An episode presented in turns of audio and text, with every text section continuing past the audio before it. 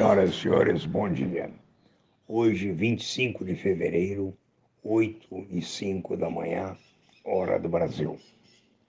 Vamos traçar alguns comentários sobre as probabilidades e o andamento da bolsa e provavelmente de alguma coisa vinculada ao mercado financeiro, commodities, eh, metais e petróleo. Eh, quero esclarecer que aqui se trata de uma simples análise de um simples analista, professor Aécio Flávio Lemos, acrescentando enfaticamente que o mercado acionário é um mercado extremamente volátil, extremamente sujeito às leis do mercado, às leis da contabilidade, da economia, mas fortemente influenciado pelas decisões governamentais que quase sempre são um desastre na economia ou na bolsa ou seja, desastre para um, fortuna para outros, como aconteceu na semana passada. Petrobras, na sexta-feira, o governo anunciou a intervenção ah, alegando uma série de irregularidades. Na segunda-feira, dois dias, três dias antes, ela caiu 20%.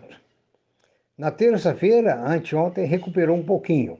Ontem recuperou mais um pouco. E hoje, só Deus sabe onde vai parar, porque ontem à noite a Petrobras divulgou o balanço com lucro recorde, dividendos recorde.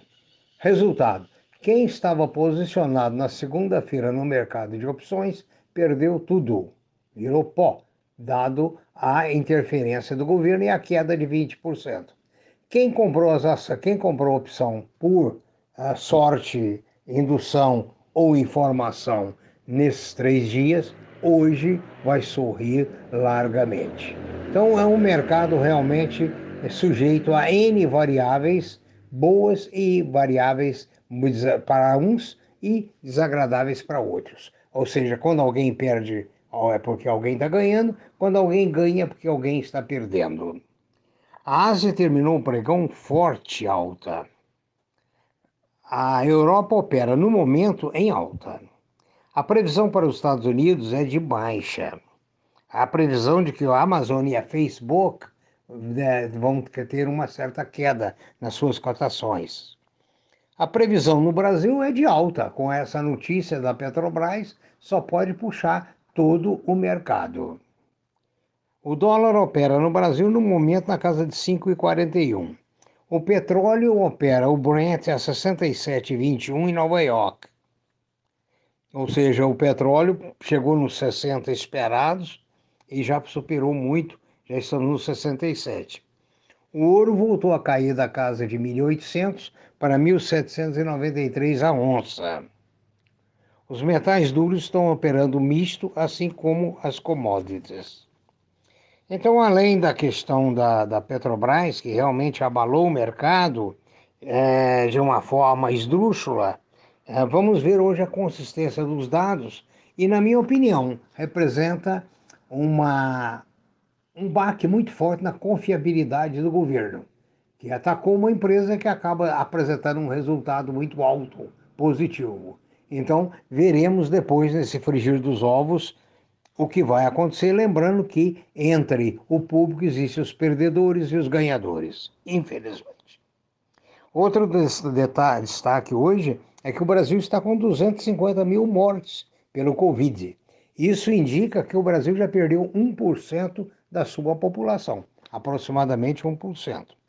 A vacinação continua muito irregular, de estado para estado, de local para local. Parece que mais adiantado um pouquinho está Brasília, que já está na casa dos 77, 78 anos de idade na fase de vacinação. Em muitos lugares existe apenas uma coisa: incerteza e isso prejudica o mercado financeiro. A notícia que o governo jogou, que pode ajudar, se o governo realmente fizer as coisas certas, é a privatização da Eletrobras e dos Correios. Ou seja, com a privatização, as empresas ganham a profissionalismo e o governo perde empreguismo. Se você tiver alguma dúvida ou sugestão, ou queira algum esclarecimento que talvez eu possa responder, envie um e-mail para previsioneconômicas.gmail.com gmail.com. Um bom dia, bons negócios, prudência como sempre.